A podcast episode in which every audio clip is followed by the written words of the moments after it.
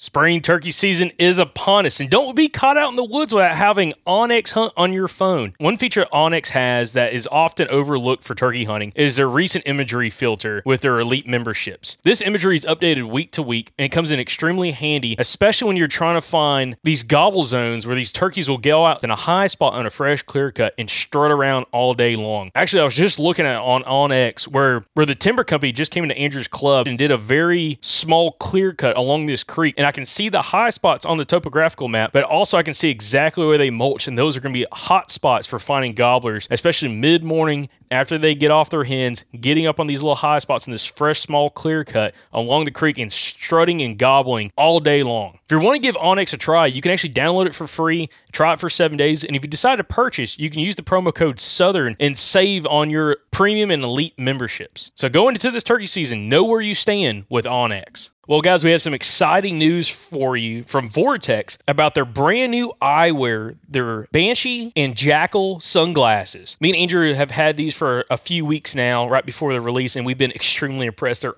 awesome glasses, guys. And listen, if you're needing some new sunglasses, not only do they have the VIP warranty, but they're tough as crap, guys. Uh, scratch resistant eyewear, uh, it's extremely important. And also, they have safety features as well. So when you're out shooting at the range, again, these are rated glasses, so you are going to be more than protected when you're at the range. But they also look fantastic when you're out around town. So right now, Vortex has some special pricing on their website, which is vortexoptics.com for the new eyewear.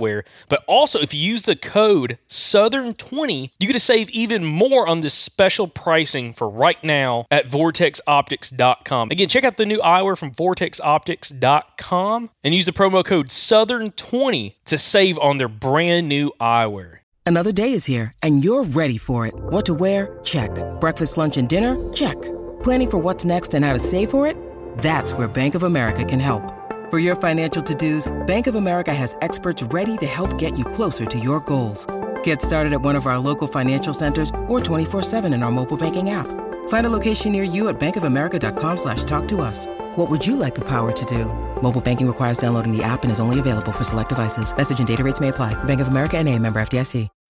When you need mealtime inspiration, it's worth shopping Kroger, where you'll find over 30,000 mouthwatering choices that excite your inner foodie. And no matter what tasty choice you make, you'll enjoy our everyday low prices, plus extra ways to save, like digital coupons worth over $600 each week. You can also save up to $1 off per gallon at the pump with fuel points. More savings and more inspiring flavors make shopping Kroger worth it every time. Kroger, fresh for everyone. Fuel restrictions apply.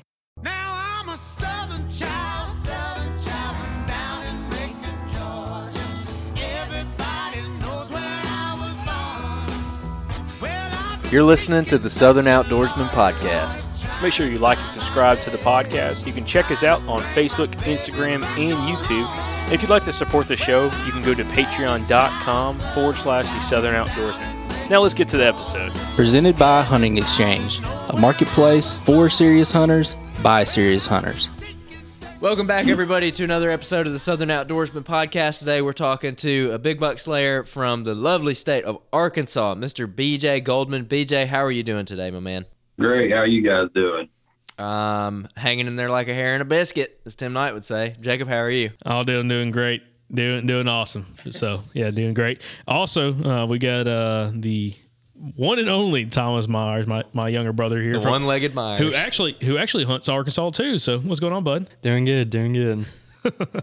yeah, so uh, he, he's the uh, what, what- what's his nickname, Andrew? The one-legged what? What, one-legged wonder? I don't know. Yeah, one-legged. Well, yeah, he, he's half crippled right now because he friggin' jacked up his ankle, so he's in a cast. Yep. So, yeah, so he, he he ain't gonna get any late season or post rut uh, deer hunting in, which is gonna be the topic for this episode with you, BJ. Um, been very excited about this podcast. Actually, you're recommended to us by uh, one of your buddies, Chris, who actually I think sitting there in the room with you, which is uh, gonna be pretty interesting and kind of see from uh, his perspective. He's gonna hear this conversation, this interview before this episode actually comes out. But uh, Chris recommended you uh, to us. I think it was on Patreon um, that we ought to reach out to, you and that you weren't on social media, but you killed some really big bucks, uh, and you you killed them at an interesting time of the year.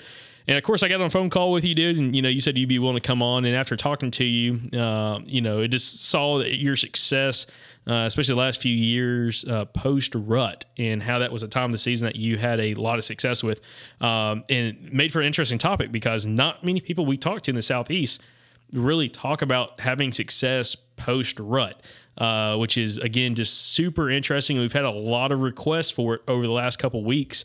Um, that this is a topic that a lot of people have been wanting to hear from. So, uh, BJ, just to kind of kick us off, of course, you know we know that you're coming in from the great state of Arkansas, uh, but one thing that uh, I guess we'll hit on is, of course, you know you're hunting a lot of public land. What is your background when it comes to hunting public land in Arkansas, and when did this late season or post rut? Uh, mindset really start kicking off for you where you started focusing on it? Well, I grew up my whole life hunting Arkansas. I mean, I, I killed my first deer when I was 14. I'm 36 now, but you know, I grew up hunting all over the state of Arkansas. Then, I guess when I picked up the bow, I ain't, I ain't killed a uh, deer with a gun in 15 years. When I picked up a bow and actually really got serious in the hunting, I killed my first deer. When once I killed my first deer with a bow, it was over. You know, it was game over. Then I started digging in public land. That's all I I hunted growing up is public land. Chasing the big bucks, you got to get away from pressure. And I started killing more bigger bucks later season by spending my rut more or less hunting hunters, finding out where the pressure is. When I first really got into it, it was before you could pull up a topo on a on a map and look. Nowadays, everything you pull up on a topo on the public pressured land, you can pretty much throw out the window you're going to walk in there, you're going to find pressure, you're going to find deer stands, you're going to find where people's been in there, and that's something you got to stay away from. Basically, you, you find a saddle, you find all that, just go away. I mean, stay away. You can hunt trails coming to the saddle from the thickets, but you're going to be right up in the bedding area. Um, your biggest thing is going to be hunting the wind. And to me, it's feed trees. It's late season. Feed trees is where it's at and uh, very heavy undergrowth.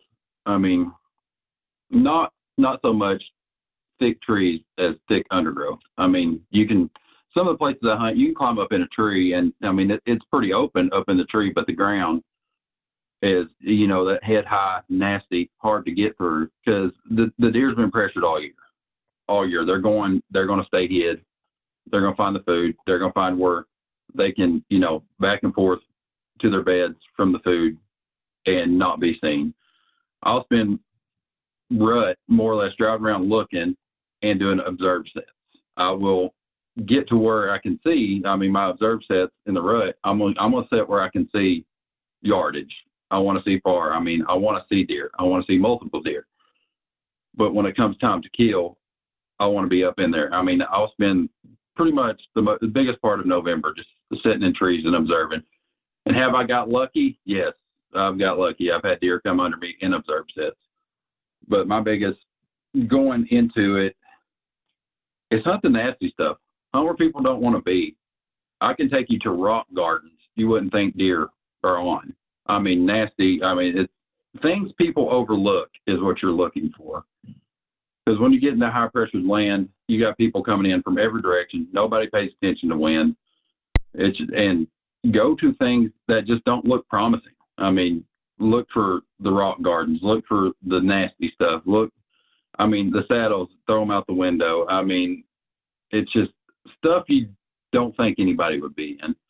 That being said, you know, you also got to find the feeding area around the nasty stuff. I mean, you got to find the oaks, the just whatever you can. I mean, the browse, like the little brow shrubs and and stay stay hidden, stay stay in the nastiness. My biggest one of my big just like like knolls, real grown up knolls. Like I can't say really a, a hill, but like little little high nose with nasty thick on each side, and usually it has a main trail running across the top of it with some kind of feed tree on top. That being said, most of the bedding around here you, you find on, you know, south sided slopes, which that's probably more or less anywhere, south sided slopes and you know, play the wind right. Never never walk in where you have a risk. Don't walk in where you have a risk. I mean, if it takes you, you know, one day you can walk in, it's 100 yards. Another day you might have to walk in two and a half, three miles. It's do you want a big deer or not? With the pressure, you know, you get winded one time, it, it could be game over. And especially if you get winded by a big nanny doe in that one one area, then I think that's about the worst deer you can get winded by. I mean, they seem to if they find you, they're on you. If you see them again, they're going to look up in that same tree. So don't be scared to put miles on your feet to get to where you're going either. Well, BJ, let me. There, there's a lot here to, as Andrew would say, to unpack, and and this is a an interesting topic that uh, I'm excited to talk about, just because there's so much to it. Uh, to again have that success kind of later on post rut later in the season when really just a lot of guys kind of give up hunting. You know, they may move over to waterfowl or move over to something else. Um, because you know they've hunted the rut, maybe they've already tagged their buck or two or whatever during the rut, and now they're just kind of like, oh, I'm not really too worried about it. Well, a couple things that you've touched on so far is just the the amount of high pressure and how like hunting high pressure pieces of public land uh, have really kind of affected the styling of your hunting. I guess if you were coming from a mindset, and maybe you can talk a little bit about this. You know, if you have some you know some private land that you had access to that had you know very little hunting um, activity on other than yourself, so very little pressure.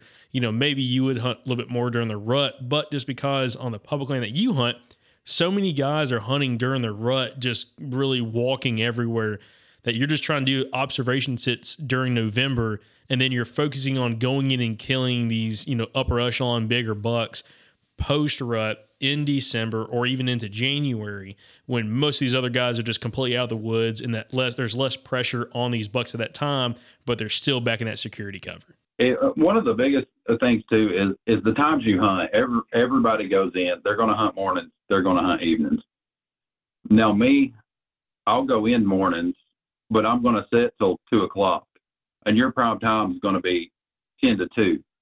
I mean, and where I hunt, there is pretty much road access all around different areas. So you can hear people leaving, and, and it's, it's like the deer respond to and know when most of the pressure is leaving the woods. So most of the hunters will freeze out by, or well, I can't say that in Arkansas. Sometimes it's 80 degrees, but most of the hunters are out of the woods. I say 10 o'clock. So the prime set is if you if you can set it, set till two o'clock. Most of my movement is from 10 to 2 o'clock. It's just you got to have you know got to be able to sit the late sits. You don't you don't just go in and you hunt morning and evening. If you can pull all day, I mean, a lot of people hunt all day hunt all day sits during the rut because you know movement's there all day. But don't let that steer you away from it in late season. I mean, there's a lot of days I'll pull all day sets, but the prime movement is usually from 10 to 2. I mean, like I said, there's access all the way around, and it's so pressured. It's like the deer know. I mean, you can you can hear you can hear vehicles driving down the dirt roads, and it, it just seems to me like the deer have you know, deer are smarter than people give them credit for. The uh, it's like the deer will hear it, and they know when pressure's coming, when pressure's leaving. I see deer in the mornings, but the most big buck movement I see is from 10 to 2. So, I mean, you just got to be able to stick it out. So you're big on observation sets in the month of November when when the rut's happening. Uh, I guess I got kind of two quick questions. One is uh, when would you say the peak rut is for your area? Because I know there's some some variation uh, throughout the state uh, of when that is. Um, and then also, could you um, just again like describe the habitat of where you're at, where uh, where you're hunting? Because I'm trying to get a picture in my head of of kind of what these observation sits look like. You know, like uh, if you're going in to try to look at something, you know, where are you setting up? Like, what is what are you trying to see? What are your goals? Uh, that kind of stuff. I would say peak rut around here, I'm to say falls in somewhere November 12th through November 19th, somewhere in there. I do have I have a couple deer on the wall from November 15th, and basically where I said it, it's a lot of there's a lot of open hardwoods. There's um very few, which y'all probably have a lot of. Y'all got a lot of pines and stuff in Alabama, don't you? Oh yeah, oh yeah. Yeah, yeah. see that that's kind of scarce around here. I, I steer away from pines. There, you know, here is the pine thicket. There's really no no food under them. I mean, it's just flat. I mean, no sun gets to the ground, nothing grows. If you find, you can find trails going, you know, through them, but and when I say pine thickets here, they're maybe a hundred yard circle. They're they're nothing huge. I mean, there's not there's not a whole lot of pines. It's uh, basically hardwoods and like sage grass. There's a lot of sage grass, a lot of field edges. Grown up sage, I really like grown up sage. When I do observe sets, I'll sit at the edge of a grown up sage field on something, you know, just through the years where I have seen deer. I will sit and observe. Now, I talked to uh, Jacob a while back, and I told him, you know, where I hunt, they do a lot of controlled burns, and a lot of tracking my deer in this area is a controlled burn in three or four years. I'm sure y'all have seen it. You go in and, it, and it's a thick mess. Uh, you can't even hardly walk through it. And so, if I can get on a sage field where I know a controlled burn has been and just watch wood lines, you know, just kind of watch the rut where things are coming in and out of. Now, that being said, a buck can run, no telling how far during the rut. I mean, miles, miles. That, that deer ain't always going to be there. I will set it a couple times, and if I'm seeing that deer multiple times, then I'll pursue it and see what I can come up with. It don't, it, it ain't always successful, but more times than none, if you're seeing that buck there towards the end, I would say the end of peak rut towards the end of November, that buck's going to stay around that area. Um, there is a big area that is you you can't hunt where I hunt. That you you can't hunt it. Which seems to be a lot of the people that come in that hunt this land. They want to hunt the edge of this area because there has been known to be giant deer in this area.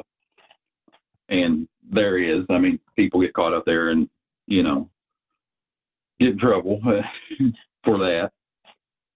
Steer clear of that because everybody flocks to. I'm hunting the center where like nobody goes.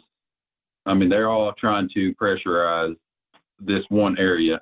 And when I say this one area, I'm not saying it's like a hundred acre area. It's about three or four thousand acres that can't be hunted. Just uh, steer clear. Everybody wants to surround that area. To me, I'm off in the center of where everything's getting pushed out to, to the thick, nasty mess. And for some reason, where I'm hunting, when them deer get pushed out, it seems they stay there. If you can observe them late November, it seems they stay in that area until I, say the woods clear out. Uh, I guess it would really about December's when most people the woods will be cut in half. I mean, half the people will be out there, but them deer seem to stay there through December. Uh, I was on one last year. I ended up seeing him uh, January 17th was was the last time I seen him. But it's like they stick it out through deer season before they go back to where they came from due to pressure. And I talked to Jacob about that. One area is everybody flocks to it. I mean, if you try to hunt that area, you're you're gonna go in, you're gonna set up, you're gonna see three or four flashlights out of your deer stand. I try to steer clear.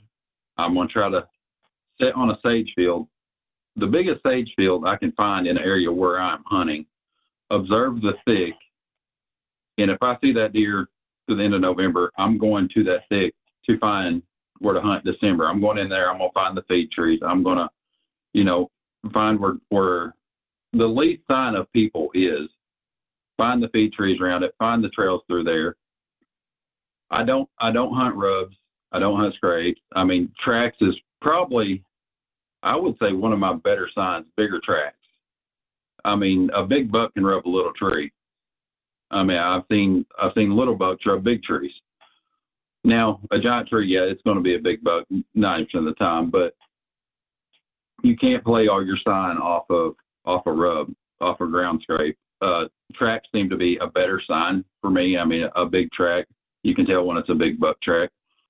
Just just see where they're where they're coming to and from, and usually they're not going to go far from where I seen them from the observed set because of the pressure. So that's actually one thing I was going to get into there was uh, the sign aspect because uh, as you were explaining that, kind of another like what if that kind of pops into my mind is well, when you're doing this, what if you uh, don't find a buck through your observation sets and, and you got to resort to go into that on the ground sign to uh, to find one? Uh, and it sounds like tracks are kind of the main thing. Can you kind of dive into what you look for in a track? I mean, size and everything. Uh, any any specific features of a track that, that stand out for you, or or uh, being able to consistently find it, or anything like that? Well, uh, you know, usually pretty close to hand hand size, and I guess you would see the, I guess you would call them the dew claws, the on the back. Usually, usually that'll play into heavy deer. I would say, dang, I'm probably close to hand size with the dew claws, and uh, another another big thing in the in the rut, like you know, is is creek crossings. Creek crossings play a big role. I do I do hunt some creek crossings, and a lot of a lot of river bottom lands will be grown up and nasty during the rut. Which that uh, the deer is going to run parallel with the creek 90% of the time, from what I've seen, due to you know scent scent checking trails. But main trails on a river crossing, if you can find a creek or a river crossing, you can usually find the big tracks in that. Um, if you can find a creek that's running where you're thinking they're bedding, look for the tracks crossing the creek and where to go from there. So if you, we have, uh, it, it's um, I would say swampy land and all that is is where a lot of it is where it's thick, the swampy land. The tracks into the thick, nasty bedding area coming from a creek crossing is where where I find most tracks. It's coming from a creek crossing up to where I think it's going to be, or try to find some kind of wetland to see to see what you can see. I mean, scrapes are always a good sign. Don't get me wrong. Uh, a scrape with a big track in it will tell me a lot. You can't ever, you know, pinpoint a deer. I mean, a lot of it is a hope and a prayer when you're in a tree. You can find the area, but you don't know if they're going to walk by your stand. This year, I was I was on three big ones. I mean, and I found them. I was on them, and it come down to the land, the areas closing for a long period of time, and me never getting on them. I mean, that, that's part of hunting. And I found them by observed sets, and ridge, little ridge tops with thickets on each side is like my go-to. If you can find a creek crossing out of a out of a bottom up to through a thick, nasty underbrush, ridge tops, little bitty. I'm not saying like big giant. It's like little knolls, pretty much, with a thicket on each side, a main trail across the top. If you can find something like that with some big deer tracks in it, it's always seemed to pay off.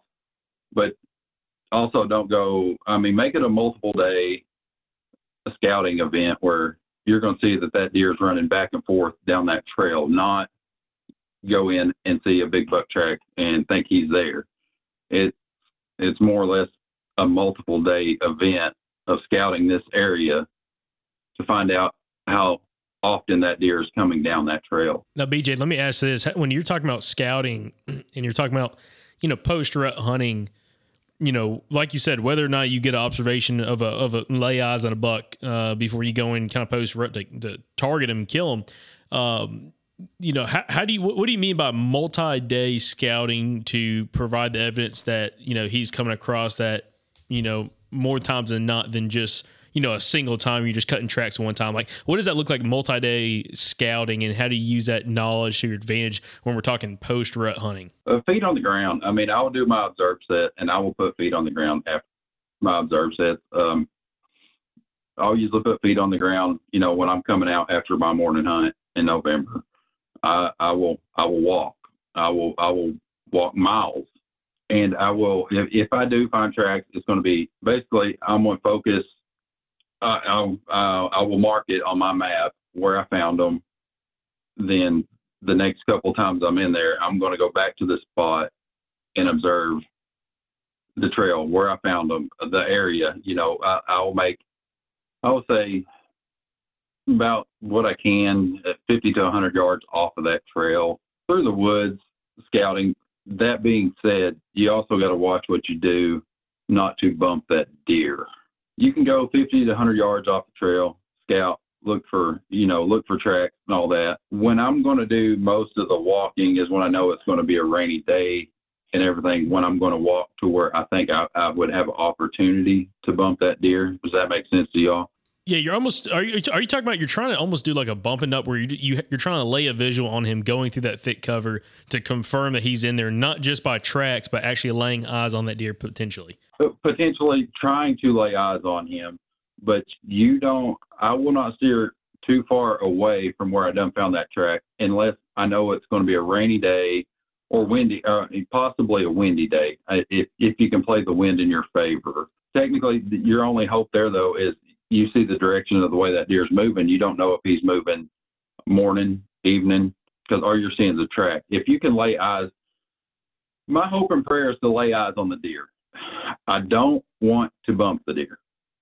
I mean, I'm, I'm trying to find the best way to explain it without bumping the deer. But you're you're a windy day, uh, 15 to 20 mile an hour wind in your face as you're walking.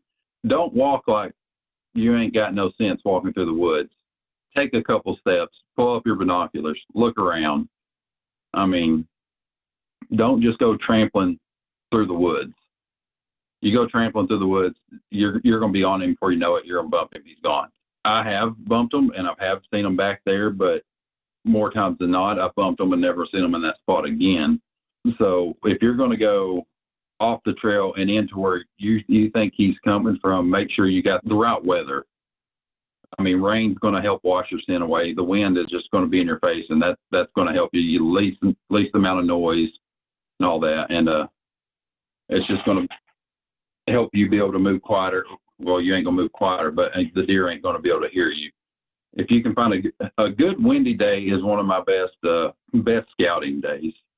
I mean, I'll set the morning, I'll get down, and I'll scout through midday, looking. If if I that as only if I can't see him off the observed set, I've been pretty fortunate and know where to go. But like I said, I've been, I've been hunting this area since I was 14 or 15, so I've been pretty fortunate to learn the area pretty well. Now, over the past couple years, it has changed a lot with the pressure my main goal is to try to lay eyes on the deer without spooking the deer out of the country. Yeah, there, there's a lot to this. There's a lot to this BJ that I really want to kind of work through. So, uh, just just for, for clarification on our end too, you, you you're not trying to bump and dump him. So I made that statement earlier, but that's not what you're trying to do. You're not trying to go and bump him and then come back and hunt where he's bedded at because again you're worried that you know potentially he's just not going to be in that same area again if you bump him really hard. Um, so you're just trying to slip through and just trying to get a visual somehow to be able to get an eye on that deer or on the sign and everything to confirm that he's in the area. But I, I want to get back to this whole postseason aspect. When did you start having success targeting and killing bucks post rut? uh, Well, it's not postseason. I said postseason. Yeah, I was about to say. Andrew, correct me. Come on, dude. Let's, I was- I was waiting for my listen, moment. Listen, I, I'm doing this podcast in person. Most likely, I'm gonna get COVID from Andrew because I guarantee he has it right now. He looks pitiful, guys. He's either got the flu, he's got COVID. Man, he looks terrible. Yeah. All right, Look, looks look, looks like someone just freaking this. I mean, I look like mean, a homeless person. This is so, someone just like smashed his food in the ground. Okay, at, at lunch, you know, third grade.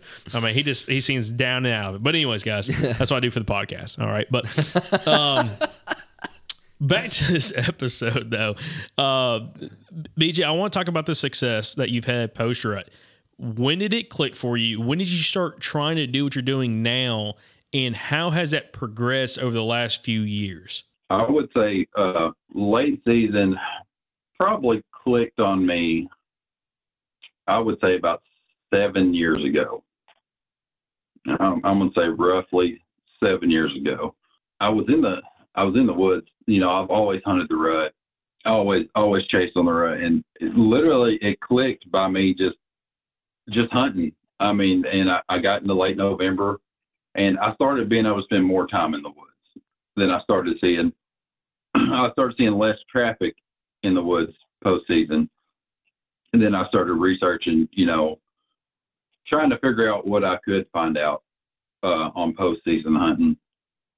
Then I just had to make like nobody wants to go out and freeze and hunt, and that's one thing I kept in mind. I mean, late season is when you're going to have your cold your your cold weather, your your main cold snaps hunting later and later in the year with the cold, I was seeing less and less people, more and more deer movement. Cold deer got to get on their feet when it's cold. Most of the deer movement I would start seeing after I would say nine o'clock in the morning. Uh, that's what that's what got me to you know my ten to two.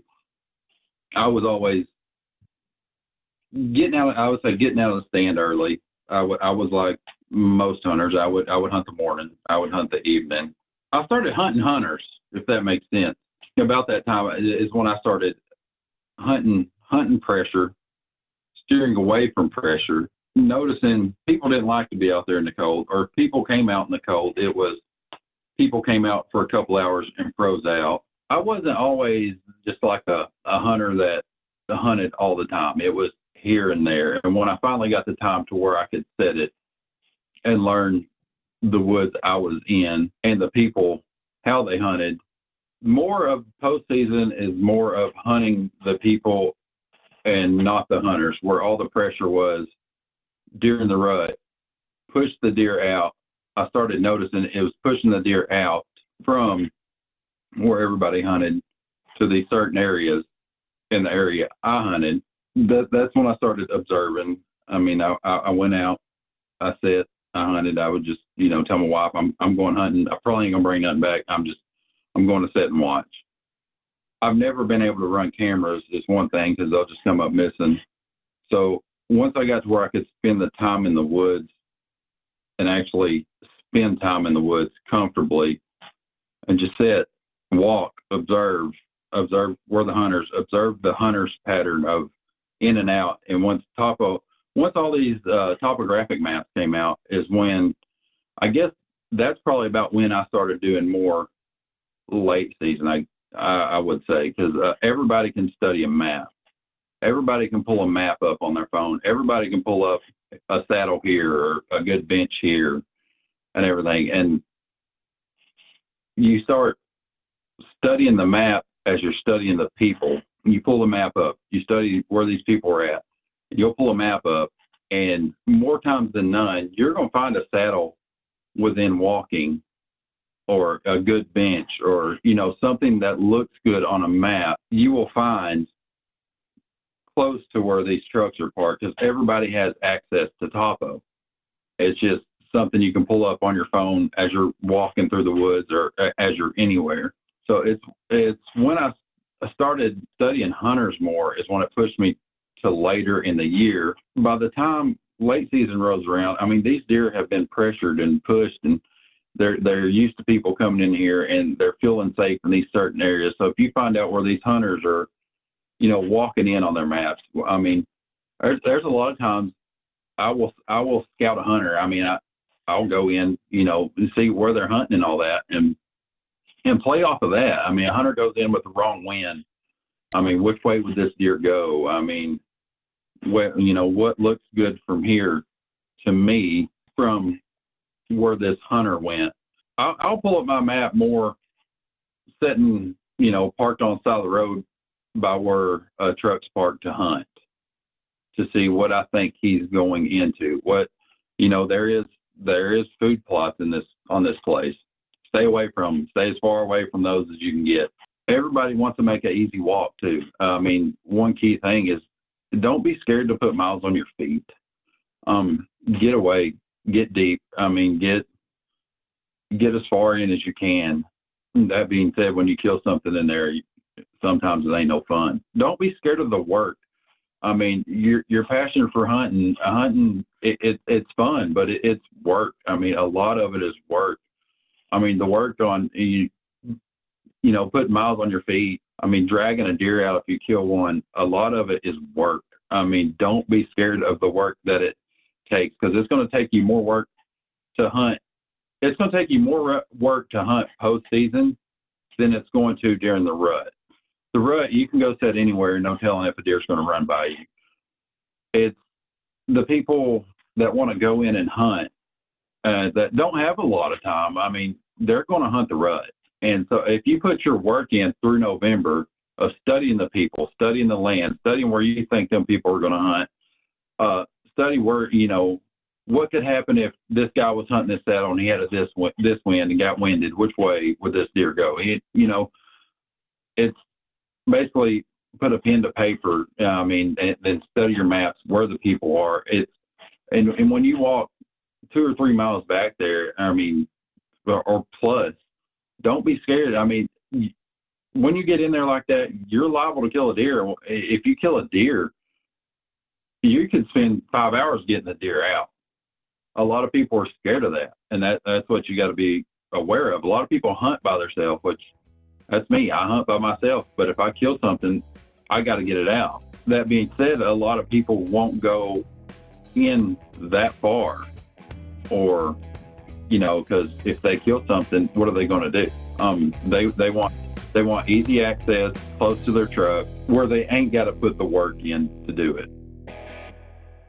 When you think turkey calls, think of Houndstooth. Houndstooth Game Calls is a company based right here in Alabama, actually based out of Tuscaloosa, and they have been making some of our favorite turkey calls since 2012. Y'all head on over to their website, see what they got. They got a little something for everybody. They have a huge selection of different mouth calls, different cuts, different reed configurations. I like to go on there and get five or six different mouth calls and just run them, see which ones I like the most. You know, some days I might like the KB hen, some days I might like the ghost cut. Some situations I might like the country girl call, you know, that I can cut on really hard, where on other situations I might like the all pro that I can get a little bit softer on. Bottom line, there's something for everybody and something for every situation. And hey, you can get 15% off of your order at Houndstooth Game Calls by using the promo code SOP. 24 that's SOP24 use that promo code it'll get you a discount and it helps out the podcast yeah and this sounds really similar to a lot of uh a lot of other guests that we've had in the past when it just comes to tenacity and you got to have that tenacity to be able to go back there further than other people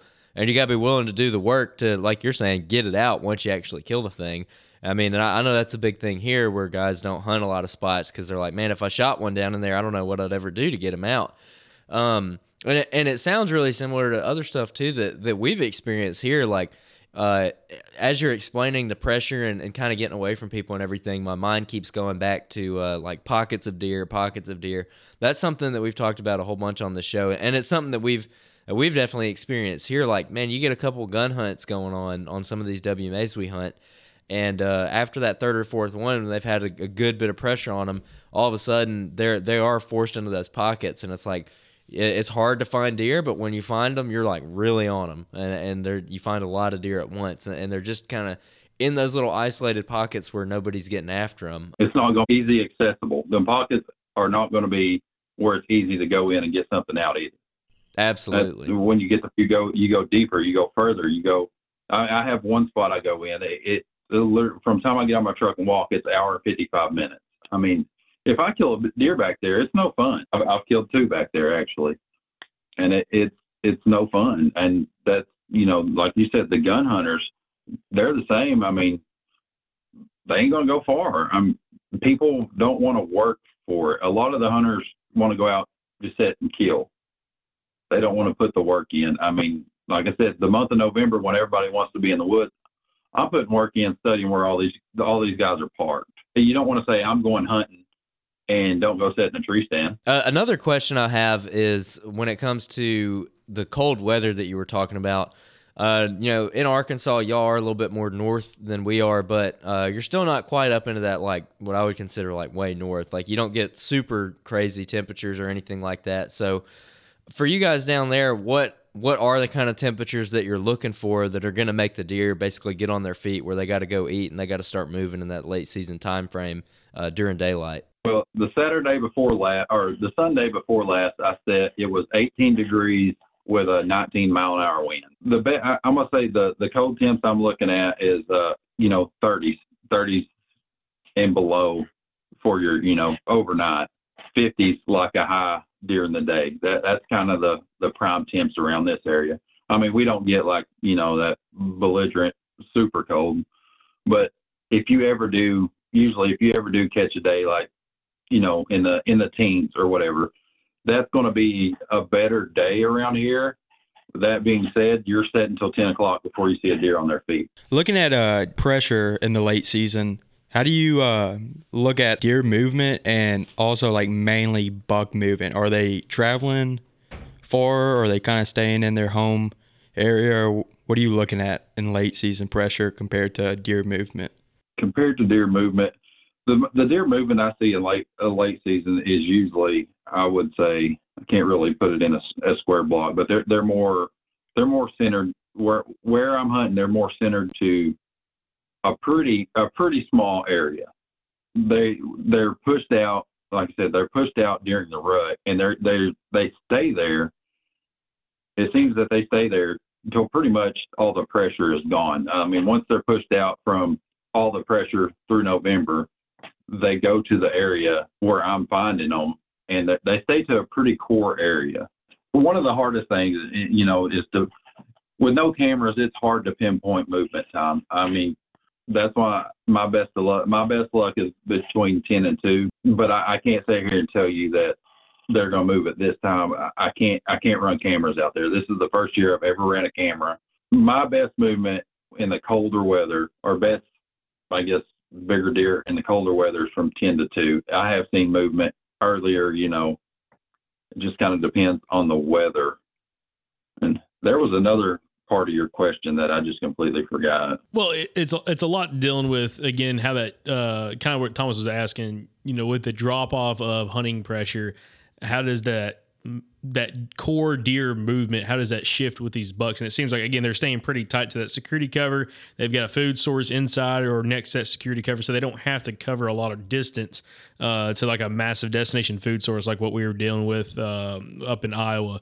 Um, so you know that that is something that's kind of interesting. It, brings up a, a question to me which you know some people are probably listening they're like man he keeps talking you know bj keeps talking a lot about 10 and 2 you know post rut late season. And i'm like you know most guys are thinking 10 to 2 during the rut and pre-rut. So I, I got to have you talk a little bit more about this, BJ. You've you've got to talk a little about explaining just from your personal experience what you've been finding, especially when it comes to midday movement later in the season on these hot food sources, uh, and how that's been such a factor for you. Because again, most guys don't think about think about that. Most guys think, hey, late season, I'm I'm hunting evenings, I'm hunting some kind of destination, food source. Well, a, a deer has to eat six times a day.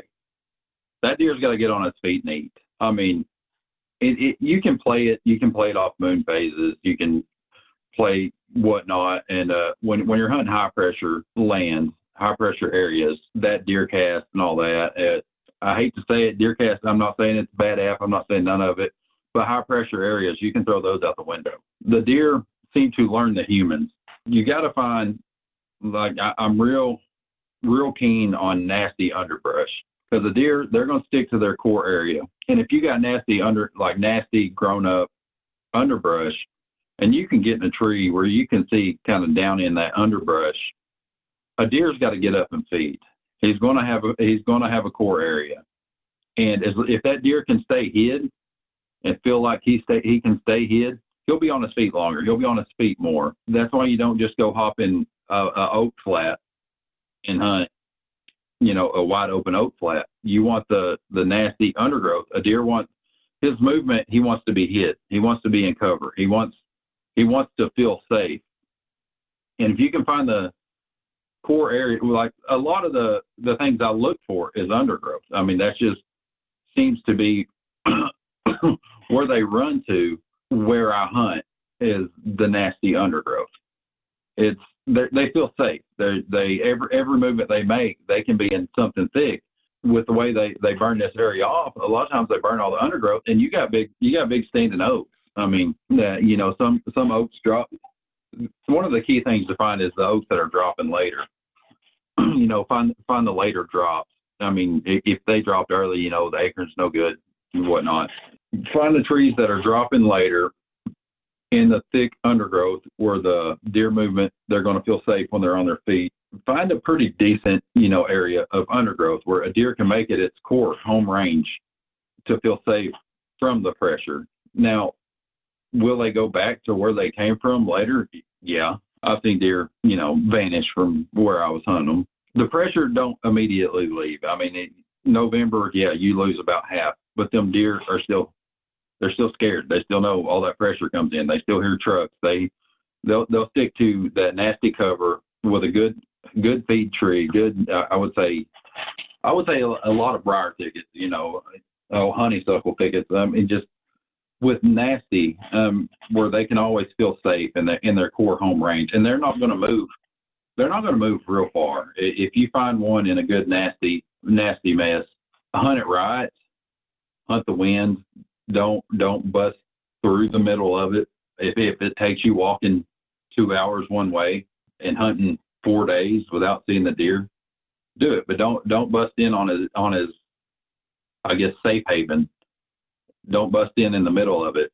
Hunt it right. Hunt the wind. I mean, make sure your wind's right. Don't go in on an iffy wind. Don't don't go in there and bust him out. That's his safe place. That's where where he feels like he can get up and move around. When you when you find something like that, he don't got to get up and come out in the open. Uh, that undergrowth. I mean, yeah, you can get up above it. Uh, well, I found luck with it. You can get up above it. You can see down in it. that deer, he feels safe down in it, which it, it's always seemed to pay off for me. I mean, I don't. It looks open when you're up in the tree, but you're looking down in a thick mess. It, it, they'll make it their home range. They'll stick. They'll stay there as long as there's food. I mean, you can lose the food. They're going to venture off. They they will once they move there. If there's food and they feel like they can move safely, day, night. Like I said, they, they're feeding. Deer have to feed. They got to stay warm. They got to feed to stay warm. If he has a safe place, he can feel like he can get up and he can move. Then then he'll he'll stay there. When it comes to these areas with these big oaks and the and the undergrowth and everything, you're saying you want to get into his core area. Uh, are these are these places that have the oaks and the undergrowth? Is this also a bedding area? Like, are you getting right in on the bedding, or are you kind of more pecking around the edges of it, trying to catch them coming out? Well, that's what I said earlier. You know, I, I hunt, I try to find a knoll and hunt the top of the knoll with a main trail, uh, preferably with stick on both sides. I'm, I'm pretty much, I'm taking the risk. It's late season. I'm taking the risk, but I'm taking the risk with the the right wind. I mean, I'm the edge of. To me, it don't seem like a big buck's gonna get up and move too far from that bed. Well, from my experience, they ain't moving very far from that bedding area. That's that's their safe haven. So in December, you have to take a risk. You got you got to bump up against the bed. You got if you have the perfect scenario, dive off in a little bit, get to where you think you can get closer. That deer, with the the way the public land works, I mean, you run out of food in that area, you, you could that's where the observe sets, and you kind of got to play December, kind of like a coin toss. When you run out of food in that area, that deer could move. Know know your surroundings. Know where that deer can move to. Know where there's more undergrowth. I mean, if you if you go set and you lose that deer, you don't put eyes on him for a little while. Try moving. Uh, say try moving 200 yards to the next undergrowth. We're I'm lucky to where I hunt. They burn a lot, so the undergrowth is is there. I mean, there is there's a bunch of oaks, but they they burn different areas every year. The burn areas play a big role in a lot of the places I hunt. Due to I know the undergrowth will be there. Um, but you're you're hunting feed trees. You're hunting you know browse. You're you're hunting late season browse. If you get to where you're hunting I would say a few days, and you you know you're just kind of seeing here and there, or you know a deer here, deer and there. I mean, he could have moved.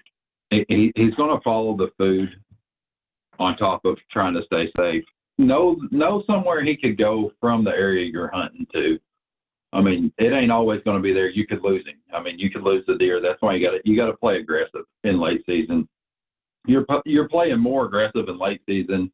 I would have to say to the people that don't want to set 10 to 2 or 10 to 2, they're going to go in and have to play real aggressive to try to catch that deer on his feet when it's daylight.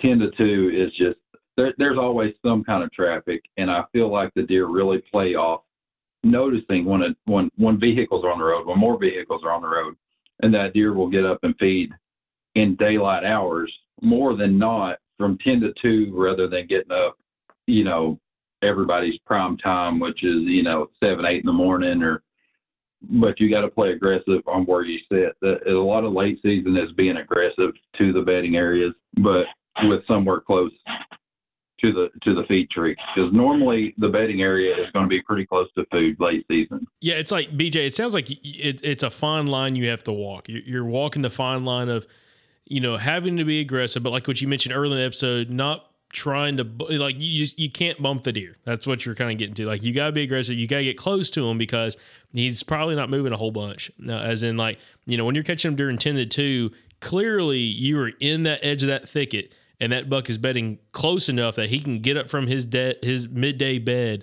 and probably walk not a very long ways. Uh, if I had to guess, less than probably a couple hundred yards, uh, if not even less than that, uh, to that feed tree wherever you're hunting, whatever oak or you know feed tree that you're on, uh, and hit that midday uh, and feel very comfortable doing so in that thick cover. So there's a lot of determining factors there because you got to be aggressive enough to go in and find these areas, but also not so aggressive that you're going to be blowing these deer out because they have been so pressured this late into the season.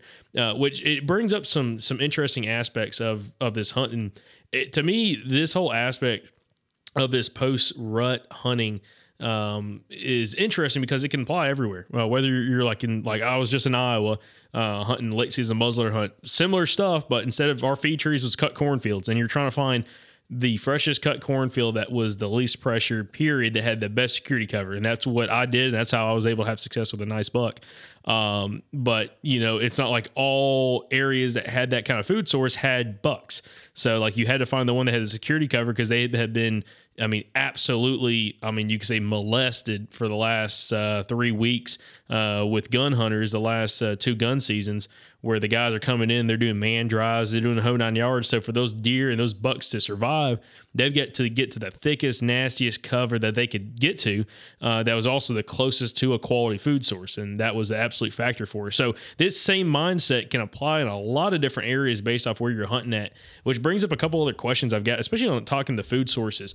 Um, I, I want to get to scouting a little bit in just a second, but before I get to that, um, when you're talking about food sources and feed trees, you know, what kind of oaks are you talking about? I mean, do you know, like, you know, again, some of the specific species? I mean, are we talking, you know, of course, white oaks and red oaks? Is there any specific species of those different kind that you're hitting? And also, does um, honey locust or black locust with the pods ever play a factor for you uh, based off of where you're hunting in Arkansas? No, white oaks red oaks is basically what I'm hunting. The black locust, all that, don't really play much of a factor where I'm at, and uh, the, just mainly the white oaks and red oaks, and finding which ones are dropping later in the year. Like I said, I mean, it was 80 degrees Christmas up here. I mean, you have some that are going to drop later. I mean, you got them dropping year round. You got to find the ones that are dropping later in the year. And uh, a key thing to me is also being mobile, always being mobile. Um, I don't do nothing where I don't hang and hunt, but you got to be quiet. Don't go in beating your stuff together when you hang and hunt. I can hang a lock on in less than five minutes, but when you're when you're getting at the edge of a bedding area, up close to you know where that deer is going to feed, I, I, it could take me 20 25 minutes to set because I don't want to make no noise. But be sure you're setting between the bed and the feed. There is, you know, there there's some kind of briar browse here, and there uh, the oaks is what plays the big factor here. But wherever you're at, you're going to play off different feed. like you said just a second ago, I mean, your cut cornfields and all that, you're going to have different feed wherever you're at. The trick is to hug the bed. Try to position yourself between, you know, the feed and the bed, but hug the bed, but hug the bed safely. Play your wind. Like I said, you know, you may could get get in walking a hundred yards from here, and you got to walk two miles from the other way. But if you want to kill a big buck, you'll do it. You'll put in the work. I mean, a, a, lot of people can go out and kill, you know, smaller deer, be happy. But if you if you want to put a mature deer on the ground, you really you got to play off the feed, the wind, and uh, the late season. You you really got to push hard. You're you could you could risk it and blow them out and have to find a whole nother deer, and that's a whole nother ball game. You you got to be safe with what you do. I mean, the biggest thing I hunt though is is oaks here, late late dropping oaks. That's what plays a big factor up here. So, well, there's a lot of other things, BJ, I, I want to kind of discuss with this, which I'm just interested about. Um, it, take yourself out of your position. Say you you haven't had all this experience in this one place, but you were going to hunt, say, you say somewhere else in Arkansas, okay, maybe similar habitat type, but it's an area you haven't been to before. If you were going to focus on it late season, I, I know you know a lot of miles on the on your boots. You know a lot of boots. Uh, you know bootlegs kind of covered and everything. That's that's gonna be you know huge. Man, I can't even talk tonight. Jeez, man, Andrew, you might give me the COVID, dude. I can't even talk, dude. Is that is that a symptom? You can't speak. no. Um. So covering a lot of covering a lot of ground is gonna be huge for you, but when it comes to covering ground, if you're looking for again, we've already talked about you know thick cover and finding that food source in and around that thick cover is going to be a huge factor to finding those big old bucks because that's going to be where they're going to be tucked at, where guys aren't going to want to go because again it's thick nasty cover. And who wants a bow hunt in thick nasty cover? Most guys want to hunt on some pretty woods where they don't have to worry about walking through that crap. What are some of those factors when it comes like if you're going to break down a property and look at maybe mapping out how you're going to want to walk in? I mean, are you following creek drainages and trying to find thick cover around creek drainages? Or are you going to be walking ridges? How does that look like if you were going to start on a new property where you didn't have the experience, but maybe it was similar habitat to what you're doing right now? Uh, if I was going to a new property, I would kind of sit down like any any hunter would do. I would first thing I'm going to do is pull up a map. First thing I'm going to do is pull up the topo. I focus I focus more on creek crossings to start with. I live where I live now, but I used to live three and a half hours away by my buddy that's sitting here with me, and it was a it was a whole new learning curve going down there because it, it's a complete different habitat. I have I have a real good spot down there, and it, it's a it's pretty much creek bottoms. I focus on main creek crossings. You know, I go in, I look for trails. I look for trails and deer tracks more than I do anything by putting feet on the ground. When I pull up the maps, I'm going to look for your basic, you know, your saddles, your benches, you know, everything that looks good. That being said, I'm going to look for it knowing that it's public land. And and public land, like I, I said earlier, everybody's got access to that map. Everybody knows what looks good. Then I play off of that by backing up and thinking if you got all this pressure, uh, let's say if you got all this pressure in this saddle, how's it? What's the way you can bypass this saddle and not come through this saddle? It's it's going to be a lot rougher usually. I mean, you're going to be in some some rougher territory, but to me, I think a mature buck is going to bypass the saddle. A mature buck will get around that saddle, and I look for thick cover. You know what what I would consider thick, or what I would consider uh, something people wouldn't go in, something people wouldn't normally hunt. That you know, that's like I tell some people, you know, you wouldn't hunt the rock garden I hunted, or you you know, or you would have killed. Just things that that don't look promising, but they could bypass this saddle with the pressure. They could bypass this bench. They could get around it. They could because they're going to be used on public land. They're going to be used to seeing pressure, and the pressure is going to go to where all the saddles and everything looks good on that map because it's so easy accessible nowadays. Yeah, BJ, I, I agree. I, I think, like you said, like kind of find stuff outside the box uh, and look at it from a little bit different perspective is going to help you find those deer. And also, uh, you know, I guess a couple things that could play a factor is finding that really, really steep, steep terrain that maybe a lot of guys just don't want to get to, uh, and, and find some that thick cover on that steep terrain. Or like what you're talking about with the rock gardens. Now, when you said rock gardens, I know exactly what you're talking about because I've dealt with that a lot down here in Alabama. We actually have a family farm, and we have a section of the farm that's called the rock garden. It has limestone rock kind of outcroppings all on this huge hillside, and it is thick, it's nasty, and if there's a big buck on the property, he's bedded there. Uh, and that's where uh, every big buck that's come off this property has came from the rock garden. So, can you describe in your terminology what is a rock garden to you? What does it look like, just to kind of give listeners an idea? Because I know guys are like, "What the heck is he talking about when he's talking about a rock garden?" Well, here more or less, I, I really don't know what kind of rocks it is, but it's just like I would say, uh, you know what it looks like. Like you go on a uh, say on the river, and they got all the rock jetties and all that. A lot of it is kind of like just bigger rocks, boulders. You know, kind of hard to walk over, but it's uh, you know, there's still dirt in there, and there's still like you said, it's a it's a thicket, like a grown up thicket on a rock garden. I mean, it's just it's more like because there's a lot there's a lot of you know cliffs and, and rocky areas around here, but nothing huge. But there is a very rocky terrain, and I want to say it's going to be. It looks a lot like I would say a rock jetty but just say the terrain will be kind of like a rock jetty or or some kind of shell. It's it's going to have grass, moss, you know, and and it's thick a thick cover on top of it. But it, it's something you wouldn't think if you was to look at it, you'd be like, why would a deer go through there? I mean, heck, I would say it's almost dangerous to walk through at night. Like a, that, that's why I call it a rock garden. It just looks like basically dump trucks went through there and dumped rocks. I mean, people, most people bypass these these rocky terrains, these rocky areas, thinking that you know nothing nothing will move through there. But we'll we'll go to this saddle over here because you know it's a, it's easy it's an easy way through these you know these two hills. When you get a mature buck, he knows that's the easy way, so he will come through the rock garden. I mean, they're they're safe bedding. They're safe. He'll he'll bypass where everything else is going the easy way. He's going to bypass and go a different way. They don't get you know four and a half, six and a half by being stupid. And I've just I've just found success in the rocks.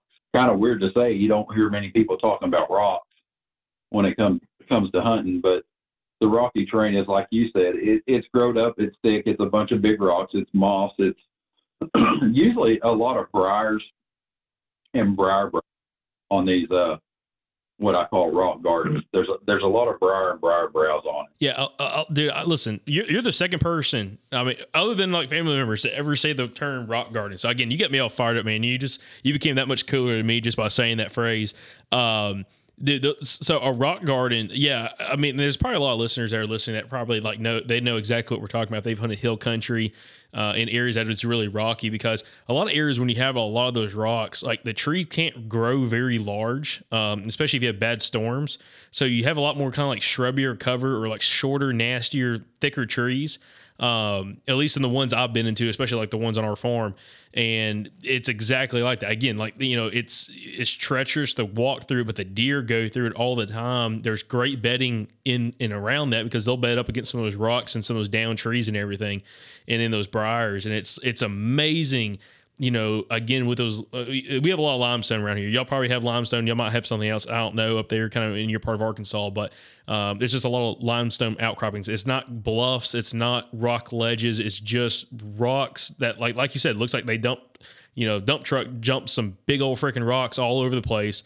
And it's just thick and nasty all around it. And yeah, those big bucks definitely stick to that stuff and, and travel through that and bed in, in the whole nine yards. So uh, that's really cool how that plays a factor for you a lot of times it seems to me they'll bed. I mean, literally because they're they're safe to one side. I will I will say to one side.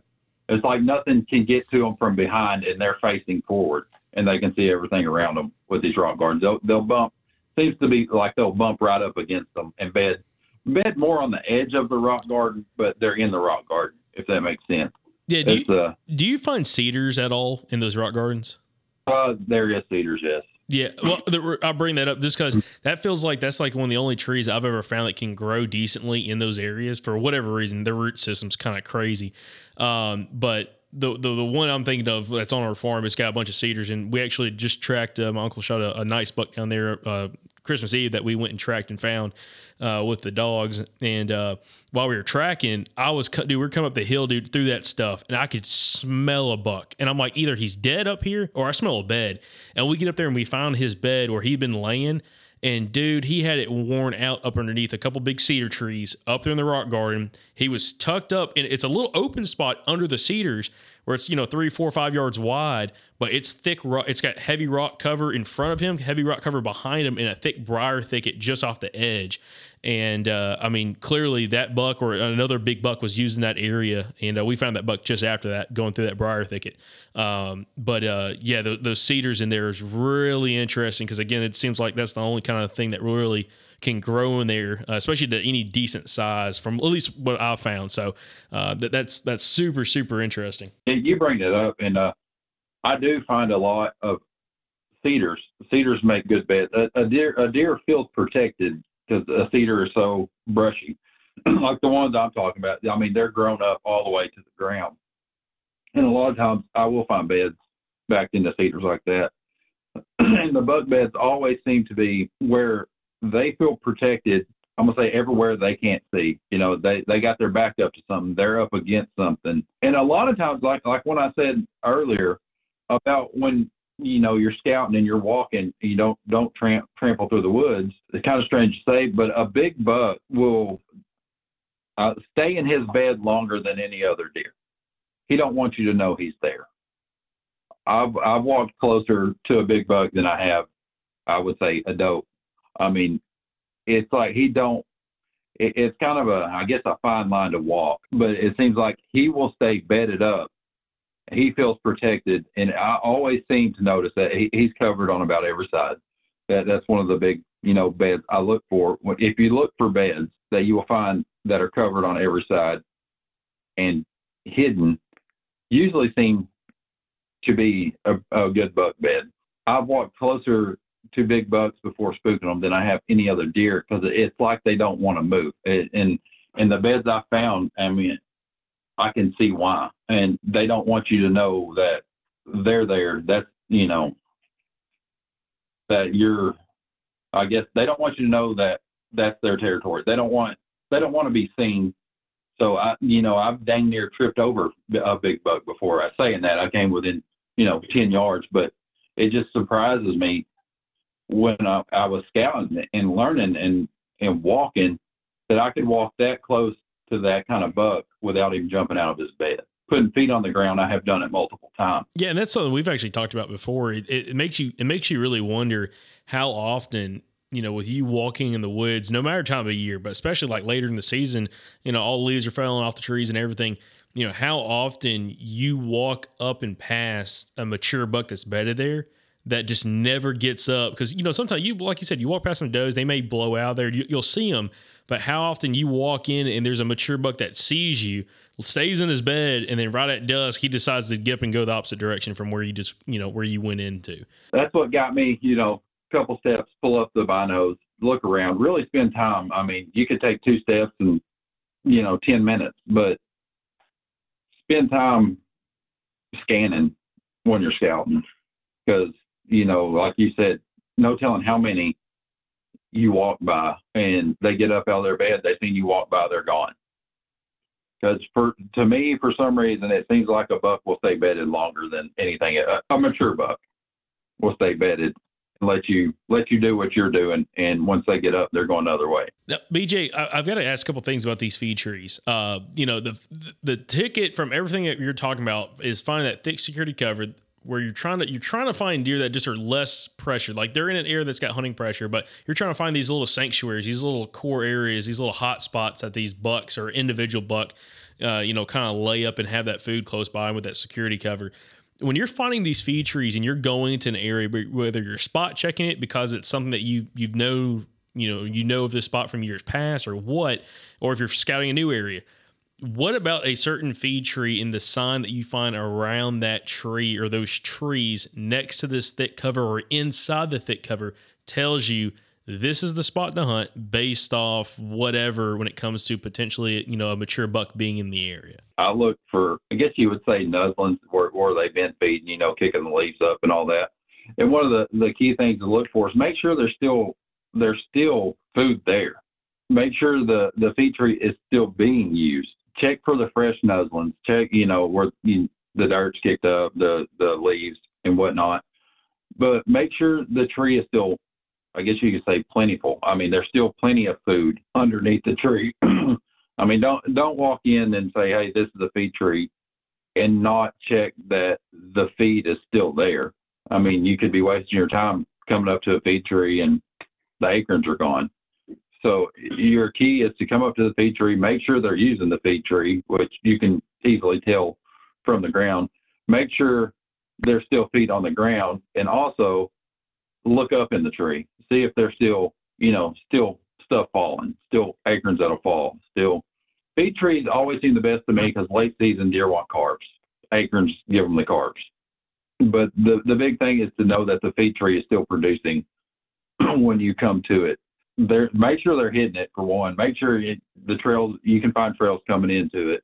Make sure the product is on the ground, and make sure there's still some in the tree that will fall on the ground before you spend all your time sitting and hunting that one tree. Make sure there there's some time that you can spend, and that that tree's still going to be dropping. BJ, when you find one of these spots or you know hunt one of these spots, you know post rut, how many times will you give a spot? How many times would would you sit a spot before you totally just get out of there and move to another location? You know, it, it differs. It differs from the tree. It differs from whether I know there is that deer in there. But most of the time, I would say on the feed tree, you're probably good for about two weeks and find a new spot. From my experience, that it, it's about two weeks. If I'm not, I'll give it two weeks. Now, that being two weeks, I can't hunt every day that two weeks. I'm hunting, you know, what I can get in there.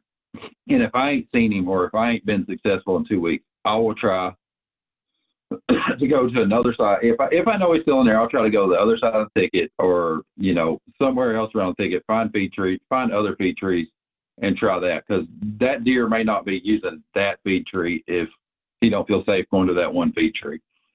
Now I say give it two weeks because a lot of times I can only hunt the weekends, but I want to have an adequate amount of time in that stand to know that's not where he where he's coming. Yeah, again, it seems like it's it's all all about you know kind of cause and effect and really kind of working your way through because if you're in an area, I think it'd be one thing if you're in an area with limited feed trees where again you may only have a handful of oaks per acreage per like thick cover compared to an area that maybe is like you know we've interviewed like Richard Fott who's you know known for his feed tree kind of hunting tactics you know all throughout the season. And you know he might be hunting an area where it's thousands of acres of potential feed trees and it's like you you know you have to weed your way through some sign to find the tree with the hottest sign to be able to hunt on. Uh, so I guess that's a factor, kind of where you're at, and just for the listener's perspective, you know, if you're hunting pines and there's only a few, like there's only little, you know, little drainages that have some of those oaks in them.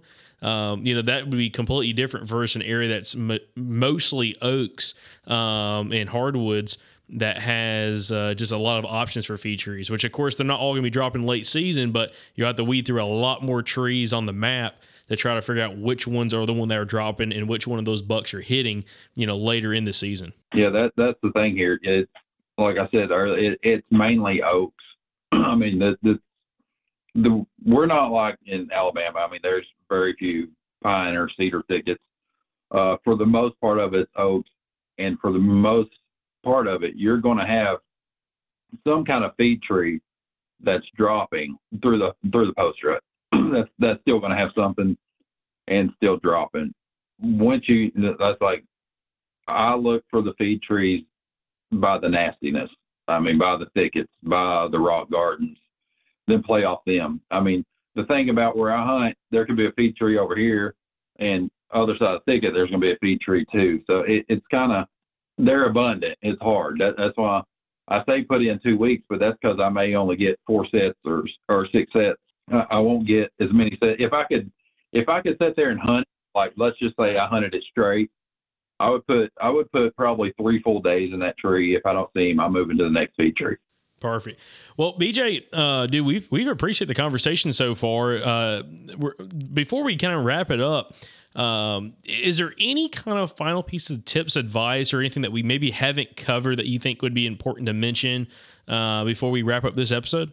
Uh, well, one thing uh, I would say, and a lot of people do it, is uh, be controlled. Very, uh, it's going to sound pretty dumb right up front, but be controlled with your scent. Like watch your scent. That being said, don't use no kind of scent spray. Don't use no kind of scent cover. No, don't use any kind of cover spray. I know many people. I'm sorry, but a lot of people do it. Y'all may do it, but whatever. But like to me, a lot of people use that fresh earth scent. That don't work. I, I've I've never had luck with any kind of cover scent other than getting busted. Now that means I'm, I'm a real control freak with my my scent control. I mean, I get dressed get dressed when you get out of the truck. Undress before you get in the truck. I mean, really pay attention to your clothes. Scent is a key factor. Like I said, you don't want to get busted. Be super quiet hanging your stand. I mean, you may be able to hang it in five minutes, but don't. Be sure you get in there in a you know adequate amount of time where you can get your stand hung and not make any noise.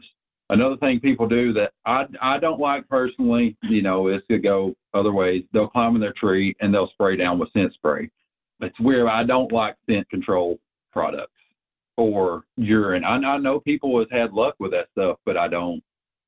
I personally would say if I had any advice, is don't use it. All right, just out of uh, like it giving you a false confidence, uh, that kind of thing. Yeah, I mean, it gives you a false confidence of, well, I'm sprayed down. You know, I'm I'm good. I can I can hunt this if he wins. It's going to give you false confidence, and some of the stuff, like I said, I don't know if y'all use it, who uses it, but like that that nose jammer stuff. I mean, it, it smells like vanilla. That's not natural here. I mean, a lot of stuff that I can, you know, I smell from people's scent control, like scent killer stuff. It has a smell. Open the bottle, open the bottle and smell it. You are more than likely to hunt iffy stuff if you got that, yeah, like like you said, that false sense of confidence, false sense of hope. I'm like it's going to work. It's going to help you. You're going to go in like, oh, it's an iffy win, but I think I can make it today. I can make it work. That could cost you your deer. Absolutely. Well, BJ, we appreciate you coming on, man. Uh, and I, I wish you the best of luck with uh, whatever season y'all got left up there in Arkansas. Uh, I probably got about one more weekend I can pull off, and hopefully it pays off. I'll just say that. Thanks again, everybody, for tuning in to another episode of the Southern Outdoorsman. And thank you to Blackberry Smoke for the music for the podcast. Also, to follow along with us, make sure you check us out on Facebook, Instagram, and YouTube. And if you'd like to support the show, you can go to patreon.com forward slash the Southern Outdoorsman. Until next time, y'all stay Southern.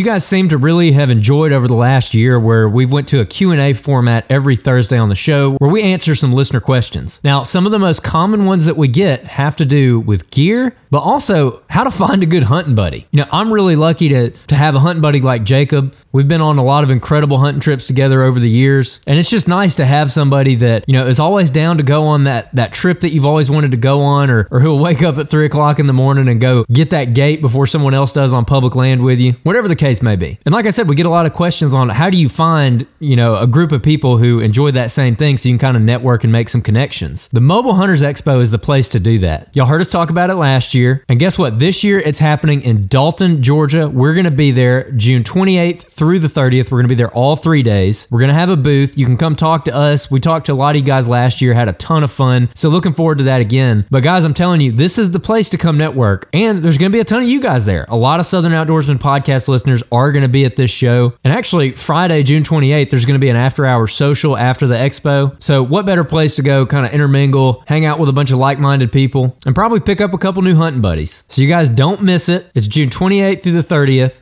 I'm telling you, if you listen to this podcast, this is an event you need to be at. Now, we'll see you guys at the Mobile Hunters Expo June 28th through the 30th in Dalton, Georgia.